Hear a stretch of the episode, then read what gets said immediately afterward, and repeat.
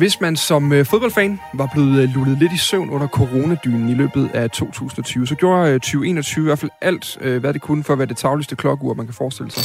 Larmende, øh, insisterende og konstant opmærksomhedskrævende. Der skete rigtig meget.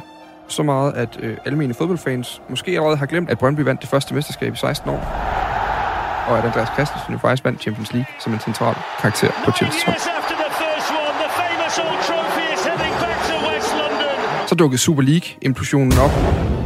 EM tog over med de øh, 12 stumme, tragiske minutter i parken.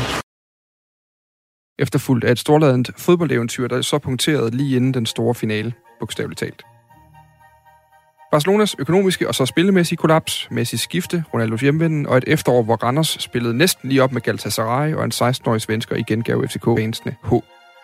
Det har været rigtig hektisk, men i dag der tager vi dig igennem et af de mest begivenhedsrige fodboldår i min tid, synes jeg. Reflekterer sammen over de ting, der gjorde indtryk, og skrev sig ind i vores øh, fodboldbevidsthed.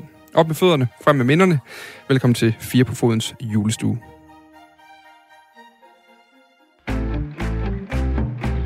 Og hjertelig velkommen til jer, kære panel. Tak. tak. Tak for det. Jeg skal lige huske at sige til at starte med, at vi optager af praktiske årsager i dag, den 13. december.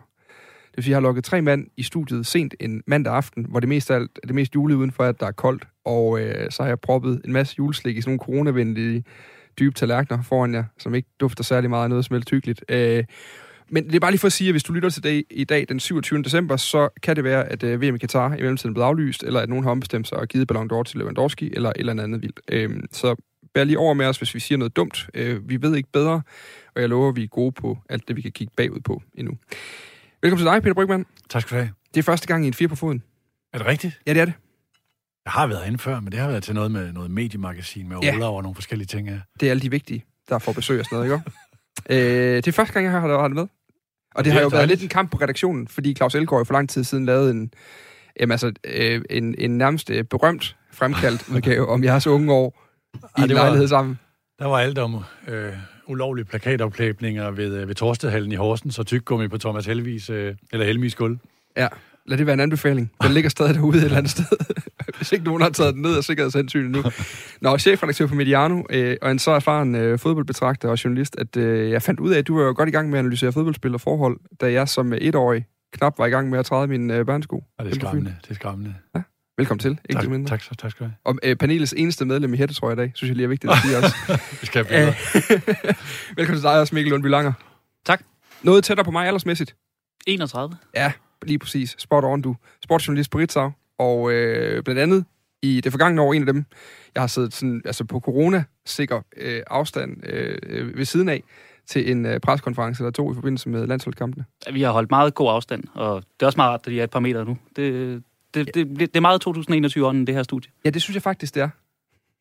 Jeg sådan, bliver lettere allerede øh, trippet nu af, at Jeppe han sidder hele tiden bare og smiler og glæder sig til, hvad der bliver sagt til ham lige om lidt. Nå, velkommen til dig, Jeppe Larsen Brock, Tak for det. panelets højeste mand, Ja, det må man sige. har jeg taget med i dag. Ja. Dækker sport for Dagbladet Politikken, blandt andet er kendt for sine artikler om football leagues. Er det mange kender der for i hvert fald. Nå, øh, tag for jer. Der er som sagt en, øh, der er en juleøl, der er lidt øh, coronavenligt øh, juleknas og, øh, og lidt forskellige ting.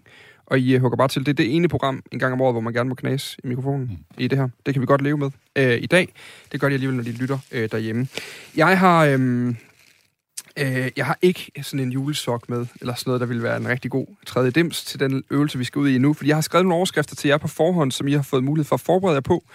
Øh, og vi går ikke, altså i det, i det her program får du ikke den der øh, endelige, færdiggørende analyse af, hvem der burde have haft ballon derovre, om det var vigtigst med driblinger eller mål, eller alt det der andet værk. Øh, om det var den rigtige vinder af EM, alle de der øh, gode ting, som øh, de tre herres øh, medier øh, hver for sig faktisk laver rigtig fine analyser om til daglig. I stedet for, så, øh, så tager vi de personlige oplevelser af det her 2021 fodboldår, som jeg synes i den grad ligger op til, at man som fodboldfan lige kigger sig omkring og ser, hvad der egentlig er sket, og hvad det gjorde ved ens egen øh, fodboldforståelse i løbet af året. Øh, til det har I fået nogle øh, overskrifter udserveret, og dem har jeg simpelthen proppet ned. Jeg har øh, printet dem ud i sådan helt almindelig papir, klippet dem ud, proppet dem ned i en fryspose, 2 liters, så den passer til. Og så tænker jeg, at vi trækker en, eller det vil sige, jeg trækker hele vejen igennem, så vi skal sidde og fingre af den samme pose. Øh, og så starter vi egentlig bare derfra. Men jeg kunne egentlig godt tænke mig øh, at starte hele programmet med at høre... Jeg har den her grundpræmis i mit fodboldhoved om, at 2021 faktisk øh, kunne en enorm masse særlige ting, ikke bare på grund af det her EM og den tragiske ende som Christian Eriksen, men fordi det faktisk, øh, der skete så meget, at det nærmest var svært at følge med, og at de store ting kom til at virke små. Øh, kan I købe den præmis, hvis vi starter over dig, Jeppe? Ja, jeg synes, der er, er sket utrolig meget, og jeg er ikke sikker på, at det egentlig øh, var gået op for mig, hvor meget der var sket, indtil du øh, gav os lektier for. Øh, og jeg prøvede at kigge, kigge lidt igennem. Øh, altså, jeg havde for eksempel øh, kortvejt glemt øh, European Super League, som jeg jo ellers skrev meget om, øh, lige da det var der. Øh, så, så kom jeg helt i tvivl om, gud, var det egentlig i år, eller var det sidste år? Men det var jo i april øh, ja. i år. Øh, altså, Superligaen, synes jeg, har leveret øh, sindssygt fed spænding. Det er jo en fed historie med Brøndby, der bliver mester for første gang i, i 16 år, må det være.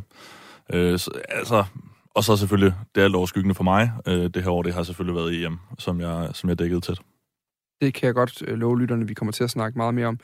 Øh, Peter, du har jo for alvor, sådan, du har i hvert fald det længste perspektiv på os, når du kigger tilbage, og så kan, kan ligesom sammenligne. Mm. Har, har det været et specielt fodboldår egentlig? Ja, det har, det har været ekstremt, og det har været et sådan et, øh, tror jeg, et øjenåbnende år på mange områder. Hvis jeg skal kapsle det ind i to år, så vil det være kvalme og kærlighed. Altså, det har aldrig været mere forrådet i grådighed og i, i øh, sådan, altså, European Super League, VM hvert andet år, og David Beckham, øh, Peter Schmeichel og Arsene Wenger, alle mulige står og lader sig købe eller bøjer sig ned efter mønter, som smadrer deres eftermæler øh, i forskellige grader, i noget, der er helt vildt usympatisk. Ikke? Og så er publikum kommet tilbage på, øh, på stadions, og selv grådige klubber har opdaget, hvem det egentlig er, der er fodbolden. Er det spillet, eller er det dem, fodbolden egentlig er til for? Det, det er der, hvor kærligheden kommer ind. Så der er nogle bevægelser, der har været enormt smukke og skønne, og nogle, der har været helt ufattelig grimme. Peter er inde på noget her, Mikkel, det der med, at, at det jo også på en eller anden måde kan året også blive set i sådan en forstærkende prisme, fordi det var det år, hvor tilskuerne kom tilbage, og vi lige har været igennem det lukkede år i 2020, hvor der jo nærmest ikke skete noget, altså fordi det hele var slukket ned. Altså har du også, tror, tror du, øh, 2021 vil, vil det skille sig ud i din øh, fodbold, hvis du nu tænker tilbage? Øh, øh, efter vi fik lektier for, har, man, at har jeg fået anledning til at tænke året rigtig meget igennem, og, og som, som Jeppe også siger, man kommer lige pludselig ind på nogle emner, som, gud, det var kæmpestort, og måske kun i en, i en kort periode som, som Super League. Øh, den her udvidede VM-debat, som langt fra er slut endnu, og så det her med fansene er nærmest et helt andet spor, og nu kører det jo lidt igen med, at uh, der bliver lukket lidt ned uh, rundt omkring, og det er måske meget godt, at uh, Superligaen ligger brak lige nu, mm. så vi i hvert fald slipper for at have den diskussion. Uh, fandelen synes jeg jo var størst omkring EM, hvor man lige pludselig godt kunne have en større kapacitet, end man kunne have haft i de afgørende Superliga-runder øh, nogle uger forinden, øh, det, hvor det blev sådan lidt en, en, en hovsaløsning og en, en interessant debat. Ja. Men det var også kun, eller det var i Danmark, vi havde de fedeste kampe, rent stemningsmæssigt, synes jeg, og så i, i Ungarn, hvor der fik lov til at være mere eller mindre fuldt hus. Ja. Øh, på den måde satte det også et kæmpe stort aftryk på den slutrunde, som fylder rigtig meget i det her fodboldår, rent sportsligt. Og den, den, som sagt, den kommer vi ind omkring, og det kan faktisk godt være, at vi lige venter et sekund på overskriften. Så faktisk måske lige runder øh, den der øh, Eriksen-episode også, fordi en af overskrifterne ved jeg, der har bedt jer om at kigge på årets øjeblik. Men jeg skrev også allerede i underteksten til den overskrift, at I måtte gerne lige have et alternativ til Christian Eriksens øh, tragiske 12 minutter øh, ind, ind i parken derinde. Jeg kunne egentlig godt tænke mig lige... Jeg tror faktisk lige, vi vender den der, øh, den der øh, episode nu, så vi ligesom får den af vejen, for det virker fuldstændig underligt at skulle diskutere alle mulige andre ting for fodboldåret, uden at komme omkring den. Og den efterrationalisering og refleksion, man ligesom også har lavet her nu øh, øh et halvt år senere. Apropos det, så øh, fik jeg min øh, gode kollega Joachim til at sætte sig og kigge lidt på noget lyd tilbage fra året, der gik. Og så skriver han en sms til mig en dag, jeg skriver, Dan, øh, du lavede det der mandsopdækket, øh, mens der var EM, det var vores øh, EM-podcast, vi ligesom dækkede på. Og han sagde, må jeg, må jeg gerne bruge det der øh, klip, hvor jeg tror måske, du bliver en øh, lille smule rørt. Og så sagde jeg, det må du gerne. Så det synes jeg lige, vi lige prøver at høre nu som en oplagt til det. Og da jeg så lige pludselig så ham ligge der, så, øh, hmm, Ja. Så stod jeg selv med mine egne børn og følte mig enormt dødelig. Mm. Lige pludselig. Og så startede den der ellers meget joviale intro-sang, vi havde i gang i. Øhm, men da jeg så hørte det her klip, Joachim havde sendt til mig, så sad jeg lige pludselig igen der med en øh, sådan let øh, bæveren øh, ved mit skrivebord derhjemme. Øh, og kunne huske den der fornemmelse morgenen efter, af stadigvæk at være, være sådan granat chokket på en eller anden måde. Jeppe, hvordan har du, reflekt, har, du, har du reflekteret mere over den episode siden, og, og hvor, hvor var du de, de der 12 minutter? Jeg var, på, øh, jeg var i parken. Øhm, og altså, det, det er jo sådan... Ja, det er ikke sådan, at jeg har sat mig ned og, øh, og sådan bevidst tænkt det hele igennem, men det sidder, øh, oplevelsen sidder rigtig meget i, i kroppen. Øh, altså som, som mange andre også har beskrevet, så er det jo faktisk meget, det er jo tavsheden, øh, der fylder meget. Når man lige pludselig sidder 20.000 mennesker sammen og, og nærmest ikke siger noget, så, så gør det kæmpestort indtryk, og, og, og jeg, kan, altså, jeg kan stadig se det for mig i, i slow motion, ikke fordi jeg har genset det, men fordi jeg øh, jo vidderligt sad øh, ja, små, ja, det ved jeg ikke, 100 meter fra ham. Ja. Og det var meget tydeligt, øh, at, at der var noget helt galt, måden han faldt på og sådan noget. Og det, det, det, det at jeg så så det live og så tæt på, og hele oplevelsen om, omkring det, øh, den, den, den har spillet sig i, i slow motion øh, for mit indre nogle, nogle gange siden. Øh, jeg tror også, jeg tror, det kom til at fylde så enormt meget, selvfølgelig, fordi vi alle sammen blev mindet om vores egen dødelighed. Det er jo heldigvis ikke øh, hverdagskost, at vi ser nogen øh, dø for øjnene af os. Øh, øh, og i øvrigt heller ikke så vende tilbage til livet. Øh, øh, men jeg tror, jeg tror faktisk virkelig, at, øh, at coronaen også på en eller anden måde spillede ind på den episode, fordi vi var efter det der corona mørke, vi havde været igennem, så skulle EM jo ligesom være der, hvor vi alle sammen tog livet tilbage, og så så vi livet forladet en, som vi alle sammen har en eller anden form for relation til. Det er jo bare Christian fra Middelfart. Altså, ja, det er en af verdens bedste fodboldspillere, men alle har også et indtryk af, at, at det er sgu en stille og rolig øh, familiefar til to, ikke? Der, der lå der for en af os. Øhm, så det, øh, altså, det, det er suverænt det, det voldsomste og, og stærkeste, jeg har oplevet i, øh, øh, ja, for øjnene af mig, øh, i, i, ja, i hvert fald i min, mit liv som journalist. Mikkel, da vi talte sammen inden programmet i dag, så fortalte du mig, at det var faktisk den ene kamp under EM, hvor, hvor du ikke var på stadion, fordi der var en anden aftale. Jeg var til et bryllup, øhm, og har en promille, der er i hvert fald et lille stykke over 0, og da det her sker, ikke, det er sådan, så går klappen ned på en eller anden måde. Og øh, der tror jeg, bliver måske mere berørt, nogle af de andre øh, to uger forinden havde siddet på en Teams-forbindelse med Christian Eriksen, mig, ham og, og en tredje. Og det, var sådan, det føles på en eller anden måde som ens øh, meget nære ven, øh, der, der lige pludselig bare ligger og, og er væk. Og, og personligt føler jeg selv, at der, der var jeg det helt forkerte sted. Altså, jeg skulle have været på arbejde, jeg skulle have siddet øh, ved et bord lige bag Jeppe, øh, og, og haft den her oplevelse, og må, måske også kunne have kamufleret det, det, sådan, det lille chok, jeg fik i, at jeg faktisk skulle arbejde og beskrive, hvad det var, der var sket, og prøve at finde ud af, hvor kommer vi til nu. Ja, fordi du bliver så egentlig revet ud af den faglige kontekst. Altså, i det mindste så sidder Jeppe, han sidder med en eller anden form for computer, der ligesom er betragterens blik på det, og man har en faglig opgave, der kan holde en kørende. Øh, det er lidt ligesom, når, når kammeraten til en fest bliver for fuld, og man lynhurtigt bliver man ædru selv, fordi man godt ved, at der er et eller andet, der skal ordnes nu, ikke? Havde, havde det været... Altså, nu, det er meget sjovt, du siger det der med, at du faktisk... Du, du burde have været på arbejde. Var det den følelse, der også fyldte der? Helt klart, øh, fordi jeg ender også med at dække det, de følgende dage og resten af slutrunden, og hver gang landsholdet er samlet, ta- bliver, taler vi stadigvæk om Christian Eriksen på det, den ene eller anden måde. Men jeg var der jo ikke til at opleve det, som mange af mine kollegaer oplevede, og det, som alle spillerne og, og trænergruppen oplevede. Øh, jeg oplevede det i hvert fald på en helt anden måde, end de gjorde, og, og det er jo det er også lidt underligt at stå derop om mandagen, velvidende, at du står ved siden af en række mennesker, der har øh, set noget så, så frygteligt, så tæt på, på, på en helt anden måde.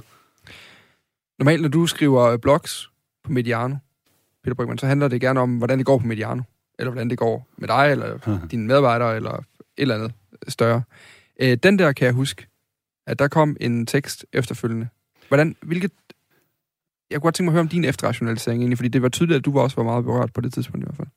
Ja, men jeg tror ikke, jeg tør på åben radio og tale, tale os igennem det. Uh, fordi det var, det var voldsomt for, øh, for mig, fordi der var, der var andre ting i det. Øh, jeg skulle have været i parken, øh, og øh, endte med at være et andet sted, så endte, endte med at se den hjemme. Mm. Øh, og det var, det var, det var voldsomt, og det, og det kapslede jo hele slutrunden ind, og alt, hvad der kom øh, efter det. Øh, jeg kan sådan beskrive det med, øh, vi skulle lave udsendelse næste morgen øh, på Mediano, bare lige sådan en teknisk ting i forhold til, jeg havde Troels Bæk og Rasmus Mornerup, som... Øh, skulle vi lave udsendelse? Skulle man overhovedet dække det her? Kunne man overhovedet tale fodbold? Vi anede ikke, hvad vi skulle. Øh, så jeg, jeg havde øh, sådan om aftenen, eller måske var der om morgenen, skrevet en indledning, som jeg var sådan nødt til at gå ind i studiet og læse ind. Og så bede de andre om at være udenfor, fordi jeg skulle kæmpe mig igennem den. Mm. Altså med stemmen og sådan rent teknisk. Øh, og så øh, lukkede jeg drenge, drengene ind, eller hvad skal man sige, gæsterne ind, og så begyndte vi at, altså helt renlivet mandeterapi, altså i forhold til bare at sige, øh, hvilket jo var ingenting i forhold til, hvad holdet var igennem, men, men, men det var sådan, det var sådan der, hvor, der, hvor vi var. Øh, og hvad skulle man gøre af sig selv med den her slutrunde på dansk grund, som man havde gået og glædet sig til i, i, øh, altså i 10 år, og hele den der famlen, som jeg tror alle havde, inklusive holdet, øh, det var sådan... Øh, det var, det var, ja, det var, det var bare gennemført voldsomt på alle, på, altså på alle måder. Det blev det jo ved med at være, fordi så blev fodbolden så meget øh, smukkere, fordi den samlede så meget, som den gjorde. Ikke? Øh, så det blev jo også sådan et, et, altså et, et, et fikspunkt, som jeg tror, vi alle sammen altid vil huske. Mm. Men faktisk så øh, indkapsler lige præcis den episode jo også meget godt, det du startede med at sige, øh, Brygman, med øh, kvalme og kærlighed, øh, fordi ja. vi jo har den her situation med, at ja. spillerne bliver sendt, øh, sendt ud igen på, på et tidspunkt, hvor det er helt åbenlyst for alle, at de ikke er, er i stand til at spille færdig. Altså, Kasper Schmeichel havde aldrig lukket det mål ind. Øh, Simon Kjær kunne ikke gennemføre kampen. Øh, det var meget tydeligt, at øh, der var bare nogle øh, større interesser, der tvang de spillere ud på banen. Øh, så på den ene side havde vi øh, det smukke øh, på, på tribunerne og fællesskabet, og i øvrigt også de finske fans, som, øh, som jeg synes også var en, en del af, en, af, af at gøre oplevelsen smuk. Øh, nogle kunne måske huske de her meget flotte billeder af, at det faktisk er et finsk flag, øh, de bruger til at dække ham af for, ja. for offentligheden, da han bliver kørt fra banen. Øh, står og råber hans navn. Øh, og så har vi det over for det her magtmaskineri, som, som UEFA jo bare er, øh, med nogle øh, sponsorer, der har betalt for et eller andet, og dem skal de honorere, og, og hvad sker der med pro- programmet for EM, hvis du rykker en kamp og alt det der. Øhm, altså, nu bagefter, hvor øh, Danmark jo endte med at gå, gå videre, så endte det jo med på en eller anden måde at være, være ligegyldigt, men det udstiller bare igen øh, nogle af de interesser, som, øh, som fylder for meget i fodbolden. Jamen hele forløbet med den der statement, der bliver læst op, altså, hvor det er på spillernes foranledning. Og så sidder man og tænker, okay, når de skal spille fodbold, det er jo helt vanvittigt, men det er på spillernes foranledning, så tager man paraderne ned, hvorefter man finder ud af, det er spillernes foranledning med, med en pistol for panden. Ja. Altså, øh, som, som jo er, hvad skal man sige, industriens kopparede, snot grimme fjes, ikke? Altså, som, øh, som, som bare er så frastødende, at det slet ikke kan beskrives. Og hvordan stakkels Fritz, øh, Fritz Alstrøm kom så grueligt galt afsted ved at forsøge at gå ud og forsvare det bagefter, ikke? Fordi han er UEFA's mand. Altså, det, det var jo sådan et, et, et offentligt harikiri af et for mig forbillede. Mm. Altså en mand, der altid har været mit forbillede, det var Fritz, og det var Sten Ankerdal, der var sådan mine forbilleder, ikke? Øh, og så høre ham i det der, altså tage den kåbe på sig, at gå i krig på det, det værste bjerg, han nogensinde har stået på, ikke? Det var frygteligt. Så det var virkelig, altså, det var, det var kvalme og kærlighed i sådan en, en mangedobbelt potens i forhold til, til, til, altså hvad jeg nogensinde har oplevet i forhold til Europamesterskab i 92 og det, der var før, og alle mulige mærkelige ting. Jeg har stået til olympiske lege med terror omkring mig og bomber i Atlanta, og så, altså alle mulige mærkelige ting. Ikke? Det her overgår altså tifold alt. Mm. Og det er også derfor, det på en eller anden måde var meget passende at starte med i den her udsendelse, for det, det er lidt en, jeg vil ikke kalde det en, en det, er, det er jo ikke en sten på vejen, men det er, det er en forhindring for at kunne tale åbent om, om det fodboldår, der var på en eller anden måde, fordi det virker så, jeg har stadig en del i kroppen, der er, at, øh, at jeg kan blive sådan en lille smule harm, når medier skriver om, hvordan det går med Christian Eriksen nu, fordi jeg får sådan en, lad, nu, lad ham nu være. Mm-hmm. Nu skal I simpelthen pakke jer væk. Jeg husker, jeg så en reporter, der dagen efter sagde på fjernsyn, at, øh, at det vigtigste for vedkommende, det var nu at komme ind og finde ud af, hvad var det, Christian Eriksen fejlede? Hvad var det, der var galt? Det skulle vi alle sammen vide nu, for det var, det var så vigtigt, hvor jeg sad og tænkte, hvor jeg håber, de aldrig finder ud af det. Altså, jeg håber, de aldrig, altså, jeg håber, han finder ud af det. Jeg, ja, jeg håber selvfølgelig, finder, han finder ud af det, fordi... Jeg altså, håber det, virkelig det ikke, at andre finder ud af det nogen. Altså, sådan på en eller anden måde, at, at, at det må være... Det er det allermest private rum, man er inde i. Altså, og så blev han jo øh, straks vivlet ind i coronakonspirationer. Øh, ja, det er altså, der var jo ikke gået øh, mere end et par minutter, før folk begyndte at snakke om, om, han, øh, om det var en vaccine, der nær havde taget livet ja. af ham, eller, eller om det var corona. Altså, jamen, det var... Det, det, var, det er en fuldstændig vanvittig øh, oplevelse, det der. Altså, jeg vil faktisk godt lige tilføje noget. I, jeg, jeg er normalt øh, ganske, ganske mediekritisk, øh, og, og, og kunne finde på at sige de frygteligste ting om, øh, om, øh, om etablerede medier. Jeg synes jo rent faktisk, at, at det her år, øh, eller halve år, øh, har vist en ret stor sådan, kollektiv respekt Øh, hvor meget Ja, har der egentlig været ja. af sådan... Hvor mange står der nede i Ådalen og kigger på hans træning og fotograferer ind igennem hegnet og så videre, som man i gamle dage ville gøre i den her slags situationer. Det skal også lige siges omkring interessen for Christian Eriksen. Altså, når medier forfølger vinkler på det, så er det jo fordi, der er en stor interesse i at deltage i det. Mm-hmm. Lige så vel som... Øh, øh, nu taler jeg måske som gammel tabloidjournalist, men hvad jeg også er, ikke? Men altså, noget af det er jo, er jo på baggrund af en deltagelse. Altså, at man gerne som befolkning vil tage del i det her. Øh, og det er jo derfor, trafiktallene stiger på sites omkring sådan noget, fordi man vil gerne vide alt. Det er jo derfor, vi sidder og trawler vores feed den her aften i forhold til, hvad er det for nogle meldinger, der kommer ud, hvad er det for nogle reaktioner. Mm. Meget af det er jo deltagelse, men, men det efterfølgende forløb har faktisk været, jeg synes, ga- ganske respektfuldt. Øh, altså, jeg synes, medierne har opført sig ordentligt, og jeg synes faktisk også, de sportslige diskussioner, nu havde holdet så kolossalt succes, men den der med, hvor skal Christian Eriksen passe ind på det her hold, og hvad sker der, når han kommer tilbage, og hvem går det ud over? Alle de her ting har der slet ikke været. Nej. Selvfølgelig på grund af holdets succes, men jeg tror et eller andet sted også i sådan en... Vi har som...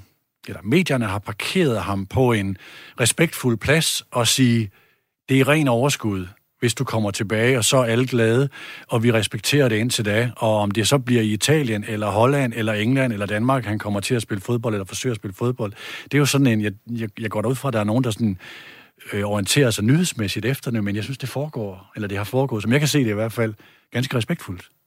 Det er Ja. måske en meget god pointe der.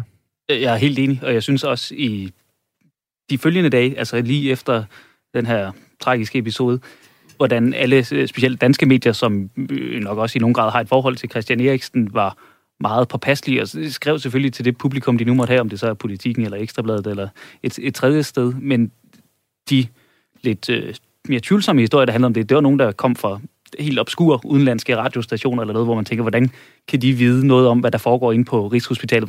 Hvordan kan de have hospitalskilder der? Og, sådan, og hvor det ikke blev gengivet i de store etablerede danske medier i hvert fald. Øh, og det synes jeg var også vil sige noget om den respekt, der er for episoden for Christian Eriksen, for øh, sådan en slags folketraume, fordi alle, eller rigtig mange, følger med i det her live. Det er, det er noget, vi på en eller anden måde skulle komme igennem sammen. Ja.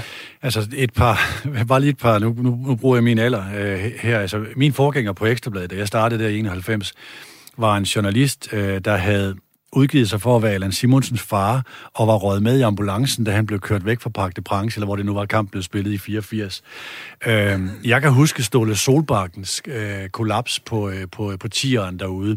Der var der en eller anden historie om nogen, jeg kan ikke huske, om de var norske eller hvad, journalister, der havde udgivet sig for at være hans bror øh, og var kommet op til øh, stuen eller sådan noget. Altså det der med at jagte det allerinderste og komme så tæt på, er jo sådan et en, øh, en, en, en, en lidt... Øh, en lidt sort kulturarv i, øh, i mediernes, altså i det der med at komme tæt på.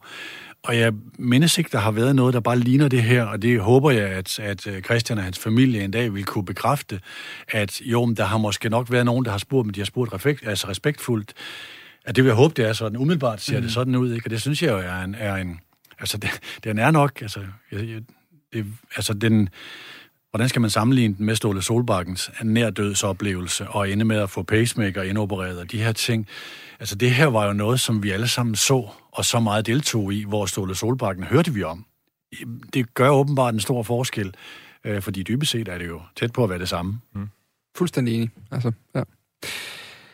Det var godt lige været omkring. Jeg kan faktisk godt øh, købe jeres pointe øh, om det. Øh, jeg tror, men, men, men det siger måske netop noget om, at dækningen har været fin, men også netop noget om, hvor nært det kommer os. Altså, fordi jeg synes, jeg plejer at være rimelig hårdhudet med historier om fodboldspillere, øh, og langt hen ad vejen har en fornemmelse af, at de selv har valgt det, nærmest uden til, hvad der sker for dem. Men her der kunne jeg godt mærke, at det var, øh, der var han ligesom skiftet over, at han transcenderede en eller anden rolle, øh, og derved så var der et andet, øh, der var et andet beskyttergen, også som bruger og som øh, læser og lytter derude. Men det var den lektie, vi gjorde, det var den lektie, landshold selv øh, Ja. ja. jo har draget af det her, at de fandt ud af, at det at, at vise sig menneskelig øh, også øh, ramte, altså så får de tifold tilbage, Ja.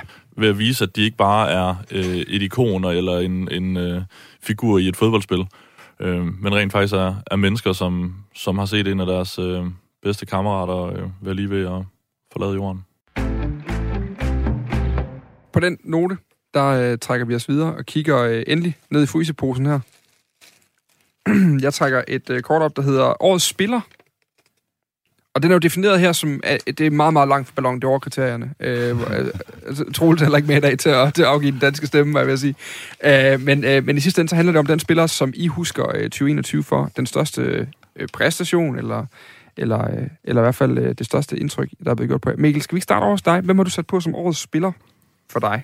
Det har jeg også prøvet at se i et, øh, i et landsholdsperspektiv. Øh, Joachim Mæle. Ja.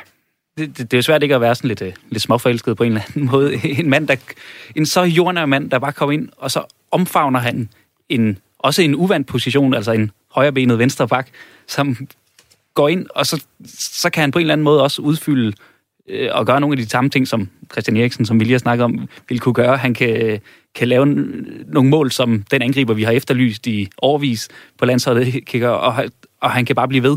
Og efter kampen er han den, der går ned og får fansene hyldest, og holdkammeraterne joker nærmest med det og skubber ham derned.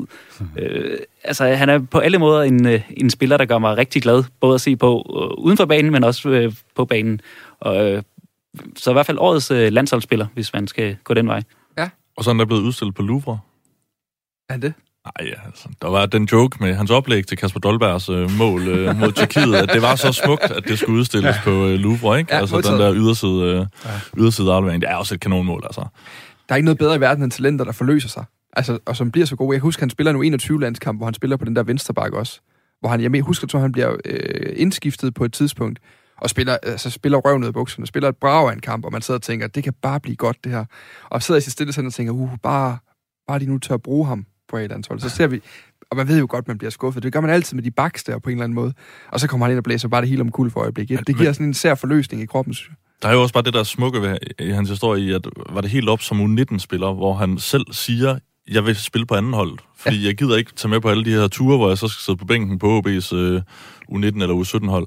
Altså, det er stedet selv vælger spil, spilletid i så ung en alder. Øh, han er ikke en af dem, der får en ungdomskontrakt og så videre. Han bliver bare ved med at knokle på, og så siger han faktisk selv, at det begynder at, at falde på plads for ham, da han netop kommer ned og får en, øh, en position som, som bak. Det var vel så højre bak i, i OB til at starte med, ikke? Ja. Øhm, og, og så går det bare lynhurtigt Ja. lige pludselig. Altså, fordi det er virkelig fra OB til Belgien til U21-landshold, til A-landshold, til Atalanta. Det er Ja. ja. ja, Springer i luften lige pludselig. fed historie. Nå, Brygman, fra en nordjyd til en anden. Øh, hvem havde du som årets spiller? Jeg har Andreas Christensen.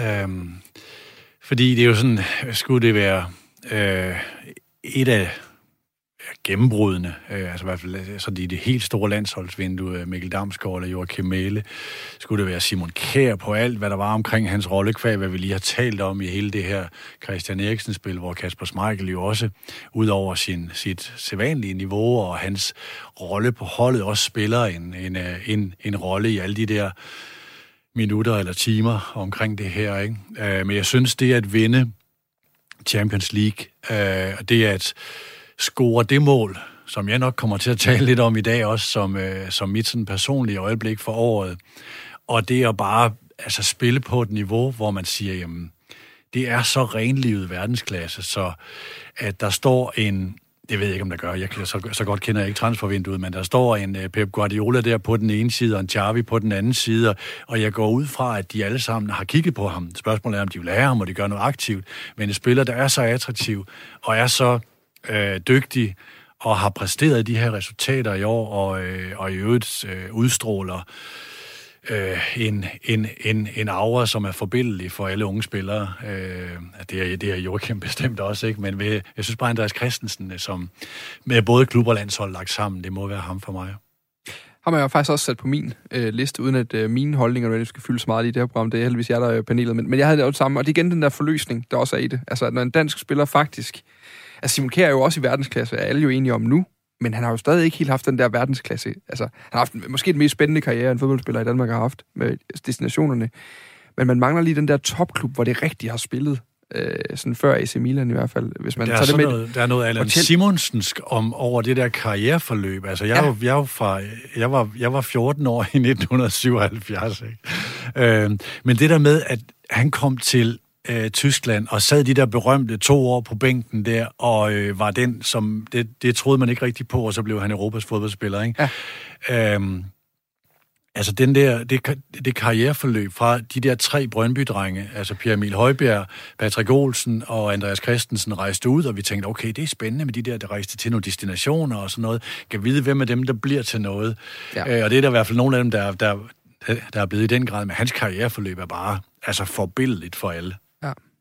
Ja. Jamen, jeg har også altså, den der, for, for, for, altså du sagde, du sagde renlivet, eller ren, altså en renlivet verdensklasse, hvor man ikke er i tvivl Ja. om, at det her, det er bare, det er på så højt et niveau, det der foregår derinde. At vi, vi kan diskutere, er Kasper Schmeichel en af verdens bedste målmænd? Det kommer nok an på, hvor mange vi, vi putter i den gruppe, når vi siger en af. Man kan diskutere, om Simon Kjær er en af verdens bedste forsvarer.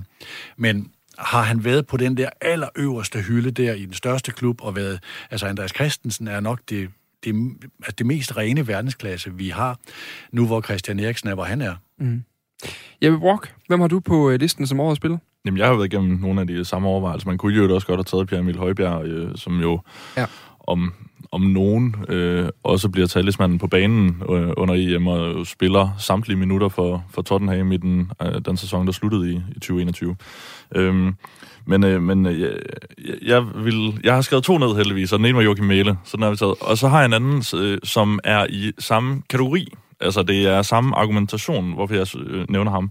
Øh, Michael Ure, øh, som jo bliver, øh, bliver topscorer for de danske mestre, og for bare et par år siden, der var der jo ikke nogen, der kunne se, hvad den mand, han overhovedet skulle lave i Brøndby. Ikke? Altså, manden har siddet på bænken for Skive i anden division. Han er har været på...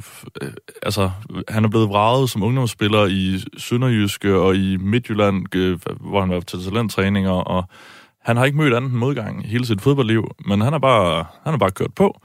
Med det resultat, at han i, i 2021 har scoret, jeg tror, jeg, jeg talte det sammen til 23 øh, mål i Superligaen alene, øh, for en mand, der øh, dårligt nok har scoret så mange mål øh, sammenlagt øh, før øh, det år. Altså, Ja. ja. det, er, øh, det, det er virkelig en, en flot historie. Øh, og igen også en stille og rolig og ydmyg jyde nede fra Ribeegnen, tror jeg, deromkring. Det er rigtigt. Nej, så rigtig god historie, og jo en øh, fuldstændig instrumental øh, øh, rolle i Brøndbys øh, mesterskab.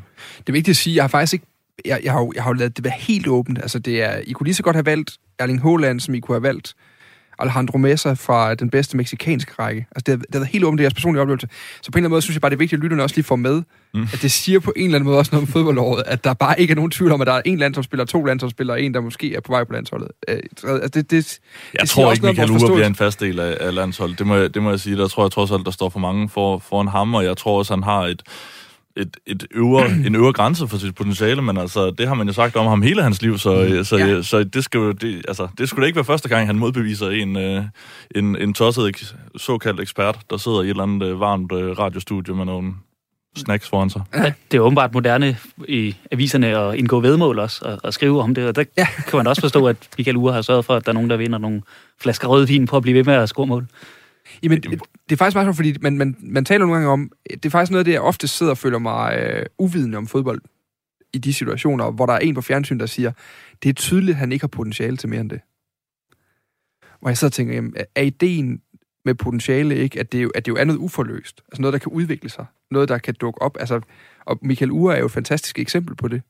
Øh, Men at det- der er jo ikke nogen, der har set den komme på nogen måde, vel? Nej, men der er jo også enormt mange ting, der går op i, i en højere enhed. Altså, øh, han har jo simpelthen også mødt træneren, der har fundet ud af at forløse ham. Sådan er det jo øh, ofte, øh, at der skal være nogen, der ser, hvilke spidskompetencer de enkelte spillere har, og hvordan sætter du dem op til det. Og der har Niels, Niels Frederiksen jo ganske enkelt øh, sagt, jamen prøv at høre, det er Simon Hedlund og Michael Ure, der skal skabe, øh, hvad vi... Øh, hvad vi kan offensivt, Ja. og, og så sætte holdet op efter det, ikke? Og jeg tror faktisk, han starter sidst, øh, det bliver så i foråret 20, starter han med at spille fast øh, på det tidspunkt, hvor de får to coronatilfælde i angrebet. Fordi ellers så havde han jo været bænkevarmer der, og ikke scoret de to-tre mål, der gør, at de måske tænker, at ham skal vi satse på i den, i den kommende sæson. Og så, så ruller det den ligesom bare. Altså også de tilfældigheder, fordi der er selvfølgelig meget hårdt arbejde bag, men der er noget med timing en gang imellem. Og så kroner han det med, med den der kamp mod OB, hvor han, øh, er, er, som jo, han med højre og venstre over hovedet, ikke? Altså, Ja. formidabel præstation. Det kan ikke blive bedre end det. Men ja, godt. Jamen, øh, jeg synes faktisk, uge er vigtigt at få på os øh, på den her liste. For han har i den grad også været en, der har tegnet 2021, også fordi vi jo også skal tale om Brøndby's mesterskab måske på et tidspunkt. Jeg har trukket en seddel mere her. Den glæder jeg mig til, den her. Årets gennembrud Og det er vigtigt, øh, altså vi elsker jo alle sammen talenthistorien med en, der bryder igennem, øh, jeg vil sige glasloftet, og ind på første holdet. Øh, men jeg har, som jeg har skrevet til de her i studiet, det kan også være, at man endelig har forstået konceptet i øh, fodboldtrøjer, efter man har set Armanis Napoli-trøje, eller noget helt tredje. Et eller andet, der har været en åbenbaring i året, der gik ud over Michael Ure, var jeg ved at sige. øh, Brygman, du får lov at starte. Og det bliver jo kedeligt, fordi der har jeg jo mail. Nå, Ja. så det er, jo, det er jo, men det er jo, altså, også fordi de der øh, historier, øh, som Jeppe lige beskriver med uger, øh, jeg havde, nu, nu, nu trækker jeg lige en lang reference tilbage. Øh, et af mit første indslag, da jeg lavede tv, var at lave noget, øh, noget reportage op fra Silkeborgs fodboldkollege, da lige var startet. Jeg talte med Martin Laursen, da han var 17 eller 18 år, sammen med Thomas Røll. De boede på værelse sammen der på det der college. Martin Laursen, der spurgte, hvad drømmer du om? Jeg drømmer om at blive komi, siger han så. Jeg fatter ikke, hvad det der komi det var for noget, men det er så sådan en, der arbejder i en brus, ikke? Øh, det var hans drøm. Og manden mand, manden endte i Milan, og, øh, altså med 65 landskampe, ikke? Altså, man har ikke store drømme for forvang, der. man ikke. øhm, så havde jeg en snak, øh, da vi startede det her podcast, halløj, hvor jeg var oppe og tale op i OB med, jeg tror det var Rasmus Wirtz, det var øh, Joachim Mæle sammen, øh, som jeg havde inde i det der lokale, hvor der er Rasmus Wirtz på alle væggene deroppe, ikke, i, øh, i Børge Bakhuset, ikke? Og jeg havde set Mæle, sådan, han var begyndt at komme på holdet, og det, det, specielt en kamp mod Lyngby, hvor man så holdt op. Der, han river noget op der, men det er mod Lyngby. Altså, hvad, hvem gør ikke det? Ja, nej, det ved jeg ikke. Nej, det var ikke på den måde, men det, altså, der er langt fra at uh, score syv mål i et landskampsår og blive en, en i øjnefaldende hjemmespiller, ikke? Og så er det jo bare altså, øh, vanvittigt smukt, det der med at forløse mennesker, specielt forløse unge mennesker, øh, også i en forskellighed, hvor man siger, at han er, han er, det, det, altså Atalanta er ikke noget, noget dårligt hold, men der spiller han på en måde, og så spiller han på en, øh, på en anden og mere i øjnefaldende måde øh, på landsholdet, og det synes jeg bare er den der samarbejde mellem spilleren og træneren, lige så vel som samarbejde mellem lederen og medarbejderen i en hver altså organisation, hvor ting lykkes, er noget af det smukkeste, der findes. Øh, fordi det er, jo, det er jo også for Kasper Julemand, tror jeg, noget virkelig, virkelig smukt at se de der øh, spillere. Der er mange af dem, øh, mm. som man kunne have taget øh, for at ud. Der er også, altså, Daniel Vass er en helt anden alder, men det er et eller andet sted også et gennembrud i forhold til, hvad er der egentlig med ham Vass der, for os, der ikke ser så meget La Liga, ikke? Så er det sgu også et gennembrud at lave det, han har lavet. Hvad, hvad, hvad sagde mailet til dig? Op i det der rum med Wirtz på væggene, Jamen, da det- du, altså, altså, da du ikke- spurgte ham, hvad drømmer du om? Spurgte ham om det den dag? Ja, det tror jeg. Øh, og det var nok sådan noget øh, Rasmus Wirtz-agtigt, ikke? Ja. Tror jeg, han måske har sagt. Jeg kan ikke huske det præcis, men, men det, var ikke, det var ikke sådan en... Han slog mig jo ikke som en, der... Ham der skal ud og vælte verden. Øh, der er sådan en eller anden indebrændt energi i hans agerighed, øh, sådan determination. Øh, det fornedede mig ikke, men den var, den var, han var enormt jordbunden. Altså, og det, jeg er selv nordjyd, og det lyder dumt, når du siger dig om en fra Østerbro, at du, at du er enormt jordbunden. Det lyder så meget sindigt, men den der øh, altså, hviler i dig selv i din ambition. Og jeg er jo ikke i tvivl om, at han var ambitiøs, vel? Men, Nej. men øh, der, var ikke, der var ikke sådan et øh, komicitat i det. det. Det var der ikke. Nej, det, var, det er der nemlig ikke. Altså, han har, han har hele tiden ville være fodboldspiller, også da han rendte rundt på anden hold. Altså, han, han, øh, jeg snakkede med ham lige før EM øh, om blandt andet det, hvor han, hvor han siger sådan, jamen, han har aldrig rigtig set andre muligheder end at blive fodboldspiller. Det er ikke sådan, han har ikke haft gået rundt med en, en lille brandmand i maven eller, eller noget. Det, øh, det har bare været fodboldspiller, også selvom han rendte rundt på anden hold. Og så har han haft en familie, der har bakket ham op, og som han i øvrigt også altid husker at takke og tage med til alle, Ja, ja, alle sine ja, ja, store oplevelser. Ja. Ikke? Og i forhold til gennembrudsdelen, så kan jeg huske, at han fortalte her i efteråret også, øh, fordi lige pludselig er han jo blevet et, et kendt ansigt i hele befolkningen nu. Det er ikke kun de største fodboldentusiaster, der kender Joachim Mæle. At øh, han, hans fætter, som går på efterskole, var lige pludselig blevet en populær mand, som øh, også kunne skrive autografer, fordi det var jo Joachim Mæles fætter. Så om ikke andet, må det jo tale for, at, øh, at han i hvert fald har brudt igennem øh, muren i år. Men Men der er det- også, han, han, er med måde også blevet et ikon på, eller et eksempel på Julmans landshold, for der er, også sådan en, der, der er jo bare en helt naturlighed i forhold til det at have med befolkningen at gøre, fansen at gøre. Altså man forestiller sig, at Joachim Mæle vil have ekstremt svært ved at binde sig ind i, øh, når, man, når man, vi tager en kamp ad gangen, og, øh, og, og det er klart, at, øh, at de var lidt bedre end os på dagen. Altså den der, de der klassiske floskler, jeg tænker, at øh, Højer og, og banden, den vil have virkelig svært ved at pakke ham ind i Ej, en det- eller anden form for håndtering. Altså, fordi han slår mig ikke, han slår mig som mere jovial. På en eller Ja, anden men den, den side har han som også, det tror jeg også, vi alle sammen har, fordi hvad så, det kan da også være pokker svært at få stukket en mikrofon op i snotten, lige når du har øh, rendt rundt med 120 øh, i puls i, i halvanden time, ikke? Øhm, altså, så jeg tror, at alle har den side, det har han også, altså, men han har bare også det andet lag, ja. som han rigtig gerne øh, øh, deler ud af, og, og i, altså, på den snak, jeg havde med ham før EM, noget af det, der gjorde meget indtryk på mig, det var, at, at han sådan selv i tale satte, øh, at han hvis der var noget, han virkelig ikke brød sig om, så var det, når han rendte rundt oppe i Østerbro, og nogen kom hen og nærmest gemte sig for sig selv, og sådan næsten ikke kunne være i sig selv for at spørge om, undskyld Joachim, må jeg godt tage et billede, hvor han er sådan, selvfølgelig må du det. Altså, hvor han i tale satte den der afstand, der var kommet mellem fodboldspillere og folket, at det, det, det brød han sig virkelig ikke om. For ja. selvfølgelig vil han da gerne møde de her mennesker. Det er også derfor, han blandt andet indimellem streamer, at han spiller computer på Twitch og sådan noget. Det er en måde at komme ud til sine, direkte ud til sine følgere. Ser du det? Nej, jeg har aldrig set det. Og, og altså, jeg har læst mig til, at det hedder Twitch, men uh, don't really know what Det it burde man prøve på et tidspunkt. Ja. Mikkel. Ja. Årets gennembrud. Ja, jeg har noteret øh, fanscenen omkring fodboldlandsholdet. Altså, det, Ja. Og om ikke et gennembrud, så i hvert fald fået en kæmpe revival. Øhm, jeg har dækket fodboldlandsholdet de sidste øh, lidt over seks år, og det, der er en helt anden entusiasme omkring nu, end der var i den Morten Olsens sidste tid, eller Harreides første tid. Øh, du er i Moldova for et par måneder siden. Der var det jo danskere, der dominerede lydbilledet, selvom de gerne måtte lukke lokalt ind, men de var ikke sådan så videre engageret i at se deres øh, også halsløje landshold. men der, der var jo tusind, måske flere danskere, der var rejst der ned til den her fjerne øststat, som også er øh, øvrigt og svært at komme til i, i de her tider. Og bare øh, sang fra lang tid før kampen til et, til et godt stykke efter. Og, og spillerne er med på det og omfavner den her øh, entusiasme, mm. der er kommet på, på lægterne. Og øh, det er klart, det tager et skift efter den forfærdelige kamp øh, mod Finland den, de følgende dage, men jeg er ret overbevist om, at de sidste to EM-gruppekampe, uanset hvad, var blevet altså, øh, nogle helt øh, fantastiske oplevelser, eller fantastiske kampe for, for de fans, der nu har været i, i parken, og at den energi øh, helt sikkert også vil blive ved med at smitte. Mm. Det hjælper selvfølgelig, at de, de også ender med at gå videre og give en, give en rigtig god sportslig oplevelse også til, til de fans, der kommer. Men alt det, der er sket i, i det her landsholdsår, tror jeg kommer til at, altså, det kommer til at redde en generation af landsholdsfans, der måske kunne, kunne være faldet fra, eller i hvert fald sørge for, at der ikke er helt den øh, entusiasme, som der jo er, når de øh, fleste Superliga-klubber spiller på, på hjemmebane. Øh, det, den oplever jeg nu i parken også, der, der er udsolgt til en kamp mod, mod Færøerne. Mm. Det, Mm det havde vi ikke set for 3-4 år siden. Øh, men der er, en, der er en tilgang til verden øh, før det med Christian Eriksen. Altså Kasper Julemand går ind med, øh, i øvrigt sammen med Peter Møller, med en helt anden tilgang til et hold, der har den her stærke kultur. Øh, fra den her harrejde-kultur, som, øh, som var meget, meget stærk, men også lidt lukket. Som ikke var præget af, vi har brug for jer, vi vil gerne jer. Det er jo det, som Julemand og Møller går ind i DBU med en erkendelse af, at vi er bagud på point i forhold til at vinde folket. Det, det her er ikke folkets landshold. Øh, og det var sådan en tilgang, som, øh, som Ulrik Vilbæk et eller andet sted også gik ind i, i, øh, i sit job øh, i, i, en, i en meget mindre sportsgren et par årtier før. Øh, altså, det her med, Nu tager et eksempel fra, fra Morten Olsens landshold. Øh, når Søren Larsen kom ind og var lidt festlig som angriber, så tog Jon Dahl og Thomas Helve fat i ham og siger, du skal, du skal ikke lave alt det der spral og sådan noget, du skal være sådan lidt her. Ikke?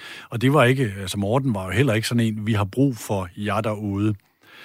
Det var en, en ret lukket kultur, som var præget af fodboldens dengang begyndende selvtilstrækkelighed, det der sker ude i klubberne, mm. hvor du lukker anledet, du kan ikke komme til træning, og meget af de engelske klubber og sådan noget, øhm, som de der spillere, og som også jo var toneangivende i presseboykotten efter Portugal, ikke? Det betød henover øh, Mads Øland og spillerkonflikterne, at man mistede folket fuldstændig. Ikke? Harreide øh, var en, en, en dygtig, nu bliver der brugt pragmatiker og de der ting, men dybest set en opportunist, øh, som ikke erkendte de der ting, og sådan som jeg oplevede ham rent pressemæssigt og sådan noget, så var det eddermame ikke en, der... Altså, han gjorde det af pligt, det han gjorde i forhold til offentligheden. Han var der ikke for at vinde folket med andet end sine resultater. Julemand går ind med en klar erkendelse af, at vi er bagud på point. DBU er ramt. Øh, og det er altså, fodboldkulturen. Øh, der var jo mange fans, der var begyndt at arbejde der med at gerne ville have noget af klubkulturen ind. Men DBU var ikke klar til det, før, øh, før, før Møller og, øh, og Kasper kom. Og de tager så den der kultur og åbner den op og siger, jamen, det kan godt være, at Joachim Mæle får en på panden, da, da, da færøerne øh, scorer deres mål. Altså, jeg kan, altså, når Kasper Schmeichel råber højt dernede, ikke? og øh, det der mål skulle ikke være indkasseret. Men det er ikke sådan en dyne over de unge spillere. Det er, du har gjort det fantastisk godt i andre kampe, så bliver du skubbet frem og siger, gå ud og sol dig i det her. Tag mere af det her, gå ud og tag bad i den, altså, altså tag noget af den kærlighed, som Man folk bruger, giver man dig. bruger den og- aktivt, ikke? På jo, fuldstændig. Ja, altså, det er den der symbiose af kærlighed, altså, Ja. øh, altså begge veje rundt, hvor de eksempler, jeg, jeg, jeg kommer i min, altså min lange redegørelse, er jo, hvor man ikke erkender, at man har behov for folket.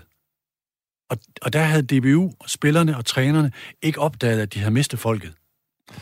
Men, men øh, det havde Kasper Schmeichel jo. Øh, altså for mig, der starter øh, sådan den der øh, gen eller tilbageerobring af folket øh, faktisk øh, med, med hans tale, ja, da han blev ja. årets spiller, og han holder sådan en, en altså sådan en fuldstændig brandtale om kærligheden, altså en mand, der jo dårligt nok har boet i, Mm. i Danmark selv, øh, står og snakker om den her øh, kærlighed til, øh, til moderlandet og kærligheden til folket og det behov, de har for folket, hvis vi skal nå langt.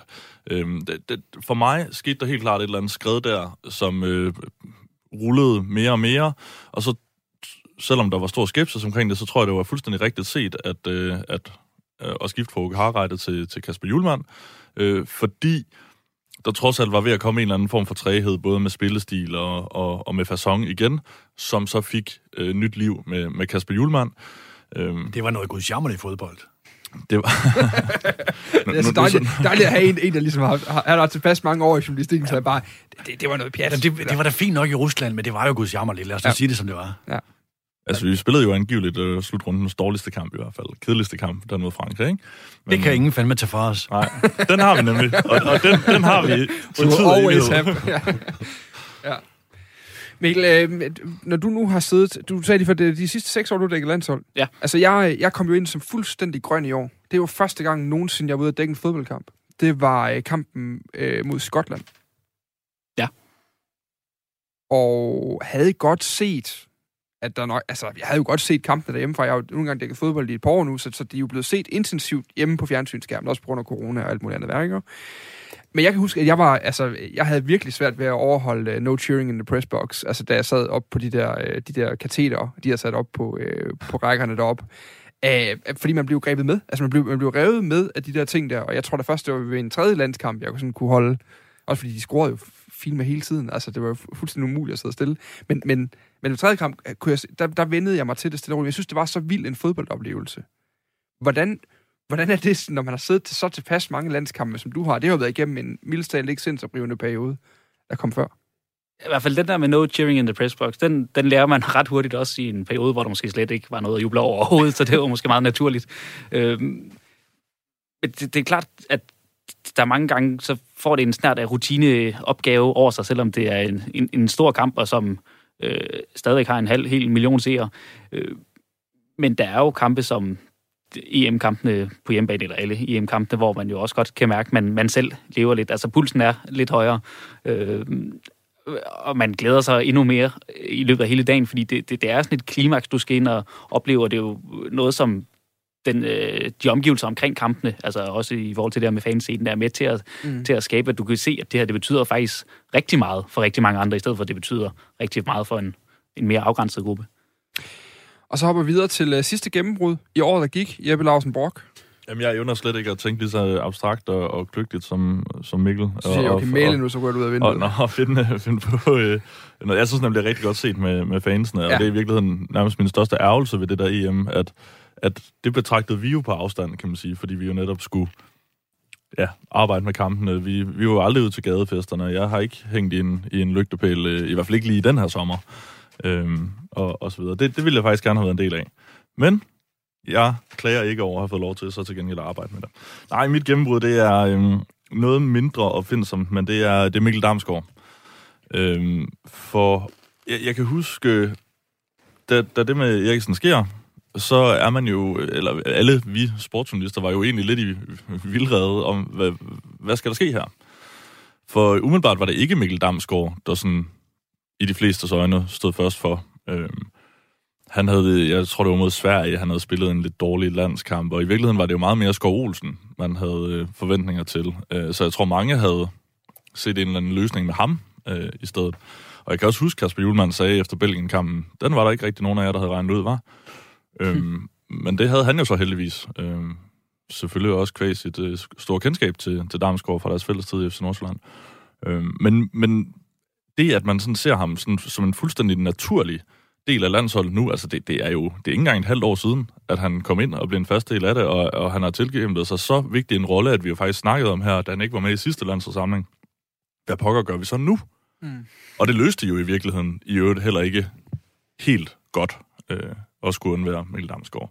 Det at få så vigtig en rolle på et landshold på så kort tid i så ung en alder, øh, og med så få muskler på kroppen i øvrigt også, øh, ser det ud til. Altså, han er jo simpelthen så, så drenget at se på. Øh, det, det er imponerende. Så nu må vi bare håbe, at han kommer, kommer godt igennem, øh, ja, hvad end, noget skade, sygdomsforløb, nogle komplikationer i forbindelse med en skade, som blev til noget sygdom, øh, Det er meget inf- hemmeligt. infektion. Ja, det er meget hemmeligt nemlig. Men det lyder ikke godt. Altså, det er jo aldrig godt, når holdkammerater tager støttetrøjer på, øh, øh, som, som vi har set Sampdoria-spillere gøre, mm. og Mikkel Damsgaard. Det er jo sådan noget, hvor man tænker sådan, uh, er det værre, end, end vi egentlig har gået og troet som. Så det håber jeg, at det ikke er. Jeg håber, at, det, at han snart er tilbage. Jeg, hå- jeg synes også, på trods af, at de jo faktisk øh, kontraktligt jo nok egentlig ikke må fortælle præcis, hvad skaderne er, øh, fodboldklubberne, og spillerne bliver skadet og sådan noget værk der, så, så plejer det jo altid at være en relativt stor åbenhed om, hvad der er galt med de her spillere. Og der, det var nemlig det første, jeg hæftede mig ved ved Damsgaard her nu, det er, at, at det var meget, meget svært at tyde, hvad de der skader egentlig gik ud på, særligt da de var ude med en meget tydelig melding om, at nu river vi ham ud øh, i lang tid nu. Mm. Altså, det er som om det var nærmest en klubbeslutning, der rakt ud over, hvad det egentlig var nødvendigt, og så sådan noget. Det, det virkede lidt, øh, lidt krald. Øh, men i virkeligheden, så er Damsgaard vel også, øh, nu kan det være, at jeg begår den brøde, vi har besluttet, at folk faktisk ikke har begået, fordi den danske presse opført sig så godt over for Eriksen, i forhold til at tale om det danske landshold, og Eriksens position der. Men, men, men, men der er jo også det her med, at Damsgaard jo på en eller anden måde har udfyldt en rolle, som vel har gjort, at, man, at, man, at det har ikke været lige så relevant. Altså det har han har jo på en eller anden måde givet ro til Eriksen Helt bestemt. på Vi- landsholdet. vi Kan man har ikke tale om det? Jo, jo, vi har ikke behøvet at snakke om, øh, hvordan havde det her set ud med, øh, med eller uden Eriksen. Nej, fordi det- samtalen om Eriksen var vel dukket op, hvis vi har set et komplet øh, humørforladt landshold, der aldrig kunne skabe noget som helst, siden han gik op på, øh, på modstandernes tredje sidste. Ja, de har jo fundet den perfekte spiller, eller perfekte afløser til også at kunne binde spillet sammen, altså det her spil mellem kæderne, det her til at Mm. sætte sine holdkammerater i scene, eller lige hjælpe med at tage pusten, fordi han jo kan vende både rundt om sig selv og nogle modstandere, og sørge for, at vi beholder bolden i lidt længere tid. Øhm, Og så den øh, kamp, hvor han kommer ind mod Belgien og starter inden, fordi Christian Eriksen ikke er der. Der siger Kasper Julemand jo også, at han havde på forhånd udtænkt en helt specifik rolle til Christian Eriksen til den kamp mod Belgien, som de jo havde prøvet kræfter med øh, to gange i efteråret mm. 2020.